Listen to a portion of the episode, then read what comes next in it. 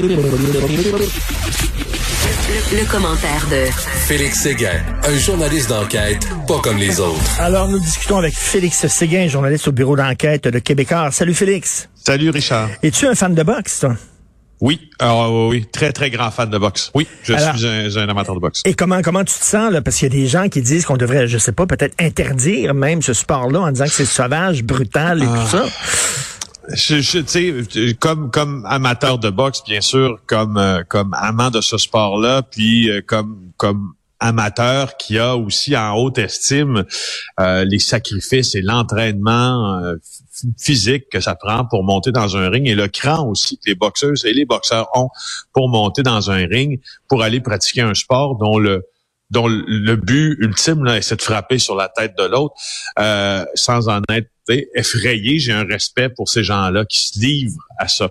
Mais évidemment, ma tête de journaliste peut pas faire autrement aussi euh, que de considérer certains euh, certains éléments médicaux, puis certains éléments légaux même dans la pratique d'un certain certains sports de combat, euh, dont la boxe. Puis moi, j'ai j'ai quand j'ai vu les images, ben, j'ai pas regardé la, diffusion du combat en direct, mais quand j'ai vu les images de Jeannette Zacarias Zapata, cette boxeuse euh, mexicaine de 18 ans, qui s'est qui s'est écroulée en, en convulsion là, après avoir été euh, euh, ramenée dans le coin par la, québécoise, son adversaire Marie-Pierre Hull, puis avoir sérieusement essuyé là, des coups euh, à la tête alors que elle était plus apte à se protéger. On dit que l'arbitre a fait un bon travail. Aurait-il pu arrêter le mhm. combat avant? Bien sûr, ça c'est une question qu'on se pose. Là, ce qu'on sait, c'est que de toute façon, Madame euh, Zacharias Zapata là, a été transportée par ambulance inconsciente euh, à l'hôpital du Sacré-Cœur. Ensuite, au Sacré-Cœur,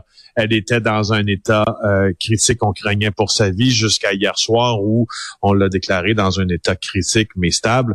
Chose certaine, c'est que moi, ce que ça, ce que ça me dit, j'ai, j'ai, j'ai, obligé de dire, Richard, que l'affiche de cette boxeuse-là, euh, qui a eu 1800 dollars, tu sais, pour, euh, une misère, dans le ring ce soir 1800 dollars pour risquer ta vie. Mais tu sais, on le sait, les amateurs de boxe, on le sait, là, souvent, tu un poulain, tu un jeune boxeur, tu veux le faire monter, tu veux qu'il s'oppose à, des bons adversaires, mais il faut bon qu'il ait quelques, quelques victoires. Fait que tu le fais boxer contre des jambons. On appelle ça des jambons dans le bon milieu, là, des gens qui sont vraiment pas de ta force. Et ça, c'est dangereux. Oui, euh, oui, c'est ça. Et puis en même temps, les promoteurs, j'entendais Yvon Michel répondre aux questions, Yvon Michel du groupe Jim répondre aux questions en disant que non, non, non, en aucun cas, euh, notre boxeuse Hull a été envoyée dans le ring contre une boxeuse largement inférieure euh, qu'on pourrait qualifier de jambon. La vérité, c'est que ça existe. Un boxeur doit monter un peu sa fiche, puis c'est pas vrai que les combats sont toujours égaux. D'après la fiche euh, de cette jeune femme-là. Elle n'avait pas boxé officiellement pendant trois ans. Elle s'est fait mettre KO il y a trois mois. Et euh, la hmm. commission athlétique mexicaine, euh, je, moi je, suis désolé, mais encore une fois, Yvon Michel, je crois l'avoir entendu dire qu'il avait confiance dans les informations qui émanaient de la commission athlétique locale au Mexique en lui disant qu'elle pouvait boxer malgré son chaos subi il y a trois mois, malgré son absence. Je suis désolé, mais on a eu une preuve, la preuve par dix à plusieurs reprises aussi dans le passé que les commissions athlétiques locales euh, au Mexique ont été gangrénées aussi euh, et hmm. corrompues par les cartels de la drogue qui ont d'ailleurs sapé toute la démocratie de ce pays-là. Euh, pas besoin de te le mentionner. Alors moi, je, je sais, je suis un peu, je suis un peu d'accord avec le questionnement sur précisément ce point-là. C'est ça, de s'assurer, de s'assurer que les, les, les combattants soient de force égale. Les combattants soient de forces égales et qu'ils puissent être certifiés hors de tout doute capables de boxer ce soir-là. Hmm. Mais déjà, s'ils sont de forces égales, ça nous aiderait beaucoup. Euh, je pense à bon Enrico euh, Ciccone qui pense probablement lui la même chose parce que c'est lui qui a interpellé euh, le parti de, qui est au pouvoir là aujourd'hui en disant qu'il fallait s'en pas, pas aujourd'hui, mais hier, en disant qu'il fallait s'en charger. Il y a d'anciens boxeurs qui l'ont fait aussi. Il y a des médecins qui l'ont fait aussi. Il y a une sociologue du sport, Suzanne Laberge, c'est intéressant, citée par mes collègues du Journal de Montréal. Elle dit comment ça se fait que dans notre société où on cherche à éliminer tous les risques, on tolère un événement où le risque est garanti. Elle dit que c'est troublant que socialement, politiquement médicalement, on accepte de laisser ces individus aller à l'abattoir. La vérité, Richard, c'est que ce, les, les sports de combat sont, sont les sports les plus parmi les plus anciens hein, de la ben planète. Il y avait du combat à main nue bien avant. Euh, et les commissions athlétiques, dont celle, dont, dont la régie des alcools, le tri course et jeux, qui chapeaute les sports de combat au Québec, euh, qui, qui semble en tout cas faire bien son travail, peut-être mieux aussi que certains États américains où on laisse des gens boxer, puis ça n'a aucun espèce de sens. Maintenant, je réfère encore au à ce que tu sur quoi tu m'interpellais. Est-ce que il faut maintenant être bien certain que nos adversaires soient clean de toutes les façons mmh, possibles, mmh. c'est-à-dire pas drogués, mais aussi capables de boxer? Ça, la réponse est oui. Puis je te cite en terminant sur ce sujet quelque chose de très intéressant. Je ramène souvent euh, à l'avant-scène, quelque chose qui est paru dans une revue légale il y a quand même assez longtemps sur la légalité des sports violents et le code criminel. Et le code criminel. Parce que tu sais que la boxe et plusieurs autres sports de combat là, sont des sports qui échappent hein, euh, au code criminel. Ben Donc, on peut pas sanctionner criminellement, évidemment, le fait de, de, de, de, de se faire parce que normalement, ce serait des voies de fait. Là, ben alors, c'est pour ça ben que ça échappe. Bon, alors, ben, c'est ça. Fait pour lui, ce qu'il dit, je vais, je vais te citer ça. Euh, euh, c'est assez évident parce que lui, il dit ce qu'il dit avec ses recherches, c'est assez évident que le simple consentement de deux ou plusieurs participants à ce sport-là ne peut à lui seul et à l'encontre de l'intention expresse ou présumée du législateur, donc celui qui fait les lois, avoir pour effet de légaliser une situation nettement préjudiciable. Donc, mm. je ne sais pas si on a une base légale pour mm. aller se pencher sur précisément ce que tu suggères. Moi, je je, suis pas avocat du tout, mais j'aimerais regarder la possibilité pour assainir ce sport-là que dont, dont, moi je raffole. En même temps, c'est au, au Mexique. Comme tu dis, les cartels ont le brelon en maudit euh, au Mexique. Écoute, d'ailleurs, je, je dis qu'à midi et quart, je rappelle qu'à midi et quart, à l'émission de Benoît Dutrisac, euh, Enrico Ciccone, justement, va être invité et il va parler de cette affaire-là. Écoute, euh, on termine sur une bonne nouvelle quand même, une embauche massive de policiers au SPVM. Euh, tu t'en réjouis? Ben oui, ben je veux dire, une bonne nouvelle qui arrive tard un peu. Euh, il y a une annonce effectivement importante, 5,5 millions hier, euh, annoncée par Valérie Plante et Sylvain Caron, le chef de police, pour euh, lutter contre cette, cette flambée de violence. C'est fou, hein, c'est fou. Hein, dans, dans, dans, le temps des campagnes électorales, soudainement on a des solutions, soudainement on a de l'argent, soudainement on allume. Là. on devra toujours être en campagne électorale finalement. C'est ça, parce que c'est 42 policiers euh, et civils, donc pas juste des policiers qui vont aller joindre au SPBM pour lutter, entre autres, contre les gangs de rue. Ce qu'on vise, en fait, c'est d'avoir plus, plus de policiers visibles.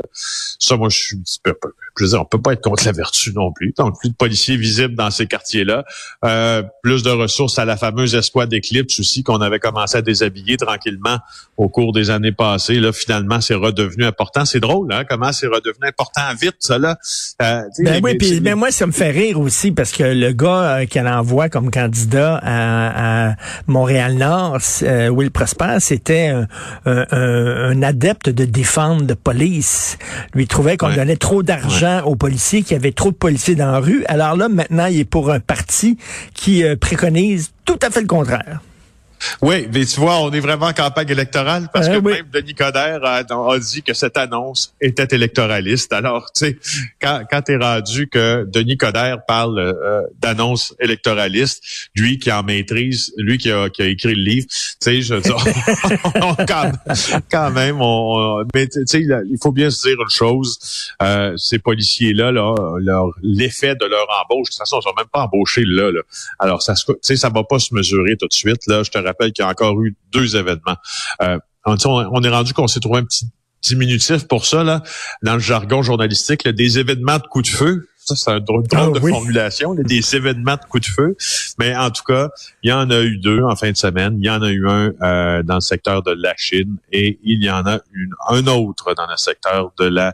Euh, écoute, écoute rapidement, euh, Félix, je parlais avec Maria Mourani, que tu connais bien, criminologue, mmh. et euh, elle disait, elle disait habituellement quand les gangs de rue comme ça s'énervent puis se font la guerre, tout ça, il y a le syndicate, c'est-à-dire que les, les Hells et la mafia, les autres veulent pas, là, ils veulent pas de problème comme ça parce que ça attire les policiers, c'est pas bon pour la business. Habituellement, ils vont les voir puis ils calment. Puis s'ils réussissent pas à se calmer, ils les tuent. Elle dit, il y a des exécutions des fois, là. Ils tuent les gangs de rue? en disant, ils vont se calmer. Elle dit, là, ce qui est nouveau, c'est qu'on dirait que le syndicate a, a, plus, a plus d'ascendant sur ces gens-là. Ben, le, le, le, syndicat, tu sais à quoi réfère Maria Mourani? D'abord, ça existe pour vrai dans cette appellation-là. Les syndicats, c'est un, un gang aussi. Donc, c'est un gang, d'ailleurs, de, c'était Grégory Woolley qui était à la tête de ce gang-là. Alors, lui a des relations avec la mafia, puis avec euh, les Hells Angels, et puis il était capable, avant 2021, euh, de pouvoir faire baisser la tension, puis de pouvoir faire baisser la pression, et certains membres, comme Maria Mourani l'a suggéré, pouvaient aller jusqu'au meurtre pour dire là, c'est assez, là. Ouais, tu vas te calmer le pompon, là. Ben, moi, c'est du quoi? Je, je, crois qu'elle a en partie raison, Maria Mourani, mais je euh, ne suis pas sans savoir que dans, dans, avec des sources du monde criminel, qu'il y a des discussions présentement euh, sur les moyens que les, les, les criminels plus organisés euh, se faire baisser la pression pour continuer leurs affaires illégales, justement, en s'attaquant aux criminels moins organisés. Mais c'est pas si simple. Voilà. C'est pas si simple. Là. Ils, ont, ils ont moins d'ascendants qu'avant, je sais pas. Les, ben oui. Ils ont, ben, c'est-à-dire que ils sont très désorganisés. Tu as le crime organisé, tu as le crime désorganisé. Moi, je, je, je, ne, je ne fais pas entrer nécessairement les gangs de rue dans la grande notion du crime organisé, même si juridiquement, je pense que, que, que, la définition leur colle, mais opérationnellement, ça leur colle pas parce que il y a beaucoup de... Tu sais, ça avec quoi est pris le crime organisé là, de haute voltige, on pourrait dire présentement, c'est justement cette, euh, cette manque de réflexion dans la commission de l'acte criminel chez les gangs de rue. Donc, tout phénomène d'émulation aussi hmm. qui nous est amené par certaines vidéos diffusées sur Facebook. Non, non, c'est des, des, jeunes, c'est des, des, têtes brûlées, là, puis ils veulent euh, grimper rapidement dans l'organisation, fait qu'ils se mettent à se tirer dessus, puis tout ça. Là, il va falloir envoyer, il va falloir que les gens de la mafia italienne ou les Angeles qui envoient des gens, puis qui leur font une offre qu'ils peuvent pas refuser, en disant... Ouais, on appelle ça l'offre du parrain, Richard. L'offre du parrain, ça existe, ça, ah, en langage policier même. Ben oui, dans une enquête, quand on dit on fait à quelqu'un l'offre du parrain, là, c'est un criminel, exemple, l'offre du parrain, c'est quelqu'un dont on sait que la vie, exemple, est en danger. Ben, on lui fait l'offre du parrain, puis on dit, écoute, viens donc euh, témoigner, oh. témoigner contre tes anciens là, euh, amis, puis tu vas voir, on va te protéger. C'est un peu ça, l'offre du parrain. Ben, il va falloir justement qu'il calme un peu, parce que là, ça n'a pas de bon sens qu'il se tire comme ça dans la rue. Et comme on dit, c'est pas bon pour la business. Merci beaucoup. Merci Félix, à demain. Félix, salut.